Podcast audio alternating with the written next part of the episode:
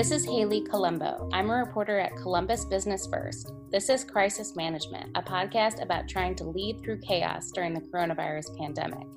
This episode is with Susan Basso, the Chief Human Resources Officer for Ohio State University, an institution with a payroll of 2.9 billion annually and 49,000 employees. I spoke with Susan about the gargantuan task of moving the entire university to a working from home and teaching from home atmosphere, and how she herself is managing through the crisis. Thanks for listening.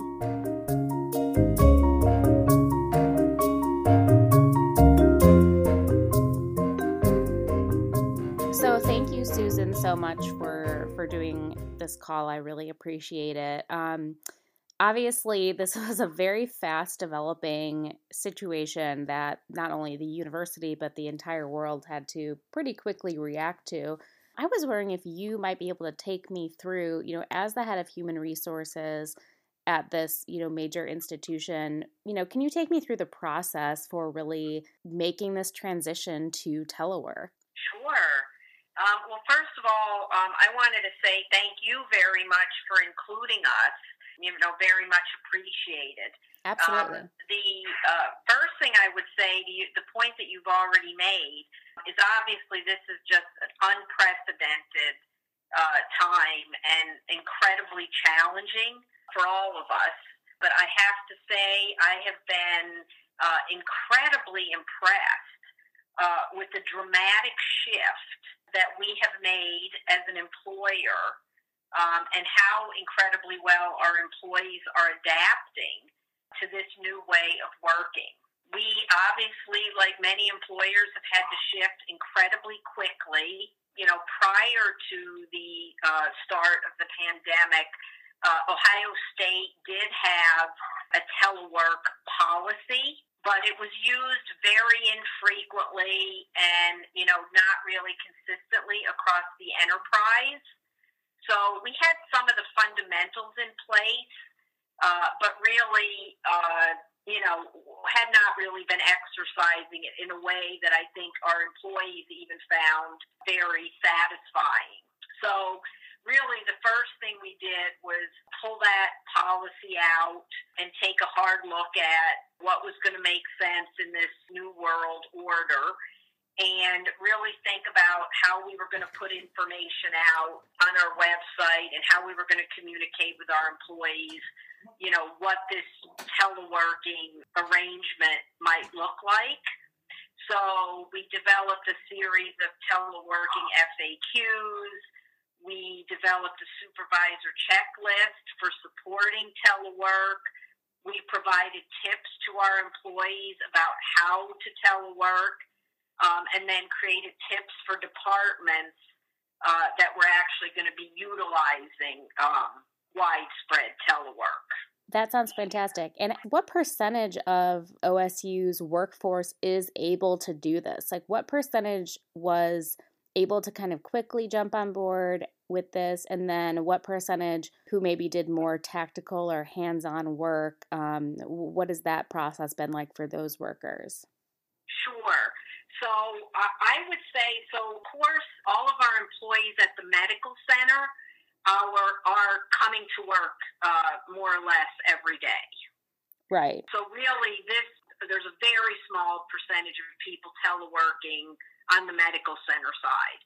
The majority of the employees that are teleworking are on the university side and I would say that the majority of employees, you know, close to 20,000 are doing work that that had work that was uh, performed kind of in an office environment are the majority of the individuals that you know are still able to to do their work because their primary responsibility is really focused on support of our teaching, learning, and, and research mission. So, what has the situation been like with just kind of getting people acclimated to the different, you know, tech technological kind of shifts here? Obviously, you know, setting up the Zoom calls, the Skype meetings, that sort of thing is you know, for some people, I'm sure that that, you know, it's second nature. They've been doing that. And I'm sure for some people, it was you know, something that might have been a bit of a learning curve. How how have you guys approached just the technology piece of this? So I think the wonderful thing um, about Ohio State is we do have a very incredible technology infrastructure. And I know you're going to be speaking with our chief information officer. So certainly he's going to be able to speak to specifics. But one of the things that we worked on in HR was the development, as I mentioned, of this supervisor checklist for supporting telework. And the top of the list was to review technology needs and resources. And so little things like even confirming that employees know how to set up call forwarding mm. and how to access their voicemail from home, determining which platforms they're going to use to communicate as a team. We use a number of different things across Ohio State Skype, WebEx, Zoom. And so working with our supervisors and with our IT to make sure that Ohio State employees, you know, had free access to things like Skype for Business and whatever other departmental tools uh, they might need was was pretty significant. We worked with them on how to really look at employee schedules and not to really confuse this with flex work, right? Because uh, obviously it's very different. Remote work, you're still working your your full days. You need to be accessible. So how do, how does that differ? Uh, we talked a lot about that. Really working with our supervisors on how to draft a work plan and really thinking about how they work together with their staff to develop what that plan looks like and what's going to be the communication cadence and the accountability check-ins and then really the, the, the softer side of it, you know, mm-hmm. keeping employees positive and engaged with their supervisors and engaged with each other. One of the things that we've done is we have a, a chief wellness officer at Ohio State. And so human resources partnered with her and we've developed an eight series uh, webinar that is around staying engaged uh, mm-hmm. uh, physically and, um, and mentally. We had the first, we launched the first webinar last week, um, and it was kind of uh, the topic was staying calm amid the COVID 19 crisis. Uh, we had over 1,200 employees wow. uh, log into that webinar and participate. And, you know, we are anticipating that will continue to grow. And because it's had such a positive response, probably in the next couple of weeks, we're going to be announcing a virtual leaders series, and that's going to be really focused on ha- helping our supervisors and managers lead during this unprecedented time. And so we'll be focusing on things like coping with and leading during unplanned change, leading with compassion and grace, open communication in a virtual environment, resiliency and reassurance, and then redefining productivity and accountability. So, really trying to offer a lot of tools to support uh, our employees uh, during this time. How are you approaching that? Just as you know, yourself as a manager, how do you kind of approach this situation of okay, work still needs to get done, but obviously, you know, you have kids out of school. There's just a just the kind of anxiety, yeah. pe- what people taking in a lot of news, obviously, watching the president, watching the governor, and obviously yeah. that kind of all comes into conflict with productivity. Like, what are what is your advice yeah. to supervisors on just some of the realities of this time? Certainly, in my space, you know, I have a very large team that's very decentralized across the enterprise. So, really, myself as a leader, trying to model what is good behavior in this space. So, besides all of the other dozens and dozens of meetings during the day, I do check in uh, with a, in a meeting, a virtual meeting every single day with my leaders, mm-hmm. and then periodically I check in check in calls with them and their teams just so I can get a sense of how people are feeling, what they're thinking about, how, how they're working. Because especially in HR, everyone is assigned to some project right now, whether it's looking at our hiring, looking at our compensation practices, looking at our engagement, looking at training and development opportunities, supporting our faculty so they can do their best work. Everyone is, is really focused. I think the one thing that has been actually pretty incredible for me, and I suspect for lots of leaders, that I think is going to could dramatically change how we work when we get on the other side of this is just gathering a much greater sensitivity to our employees and what they have to balance every day. Mm, mm-hmm. And, you know, no matter what Skype meeting you're on, you hear a spouse or a partner, you hear a dog barking, you hear a baby crying, letting go of kind of the traditional norms and being okay. That's a part of life, and that's a part of what these individuals are dealing with every day, even when they're coming to work.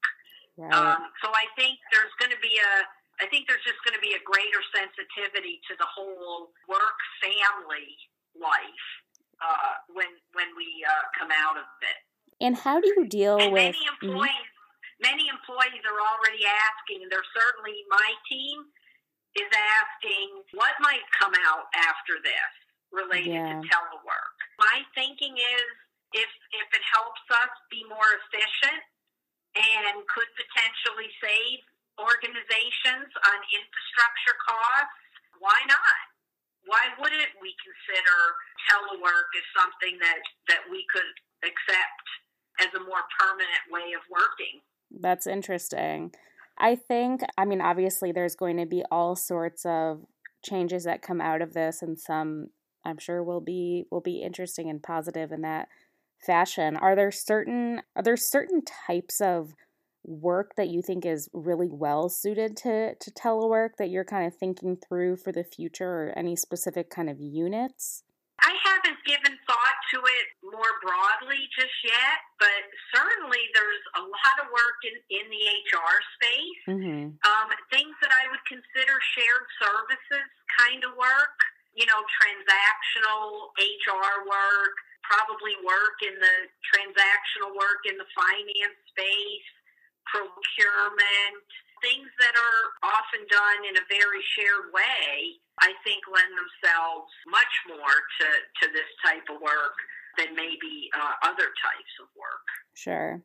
And w- what is your thought process on how are how do you as a leader approach this time? Like people are looking to you obviously for for leadership, for probably a sense of calm and perspective during this time, but you this situation is unprecedented for all of us. So how do you kind of approach that just leadership challenge of trying to to kind of keep the team motivated while also not necessarily having been through something like this before. It's not always easy, but I think as leaders, the behaviors that we model, I think do set an incredible tone for our teams and give them a sense of hope that we will successfully manage through manage through this and you know quite possibly even be a much better organization uh, on the other side of it. I think certainly the leaders at Ohio State that I've been working with day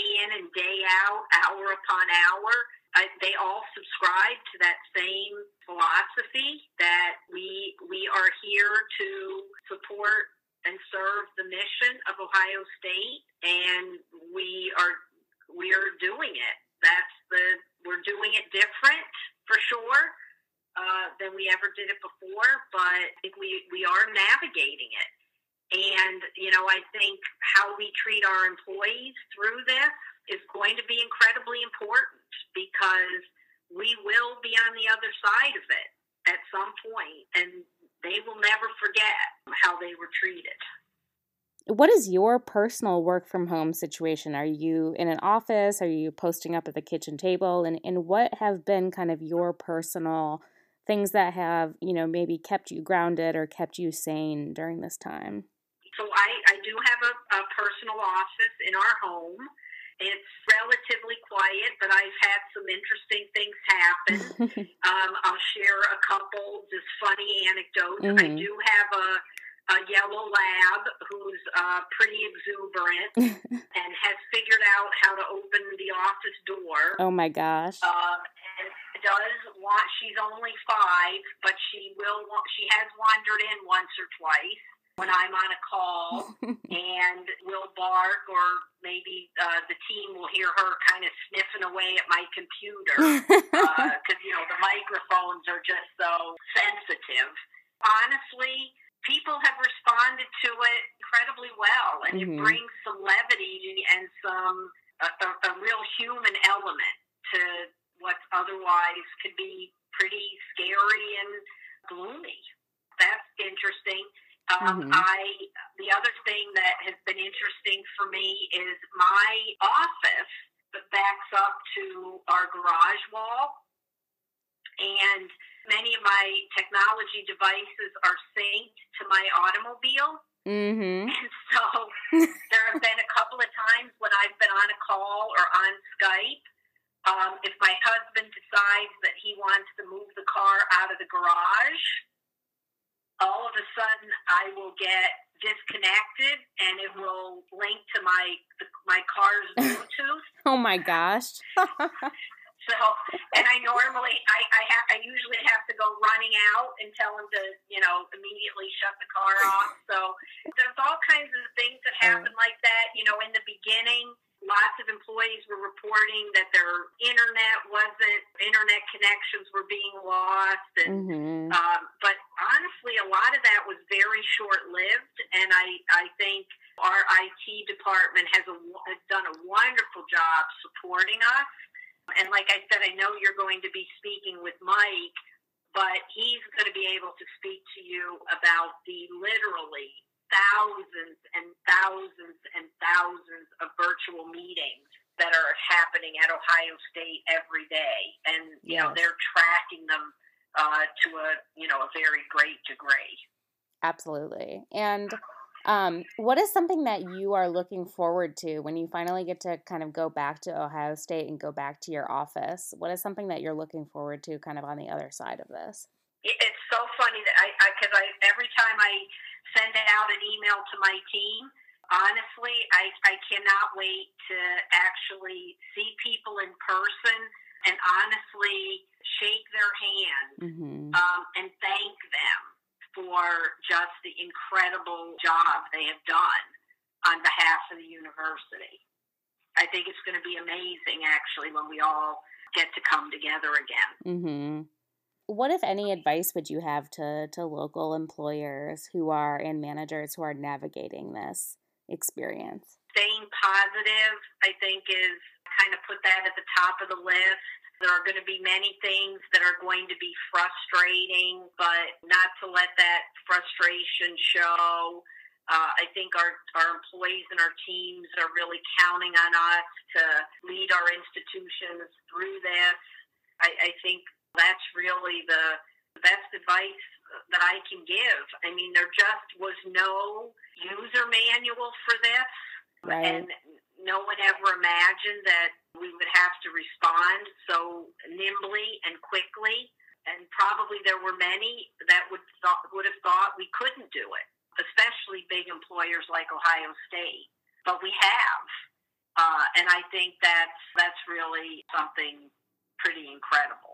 Right, just the message that that sends about the university's ability to be nimble when it has to. I'm assuming is is an in- interesting nugget of information going forward. It is. It is, and you know how how through it all we stayed very focused on our students. I mean, it's all been about them. Our work continues because it has to. Right. You know, their their education depends on it what about a- any thoughts about the thousands of employees at Wexner Medical Center who are, you know, kind of not able to to participate in telework and who are really on the front lines of this? Any thoughts that you'd like to express about about their work right now? For sure, um, they are the heroes.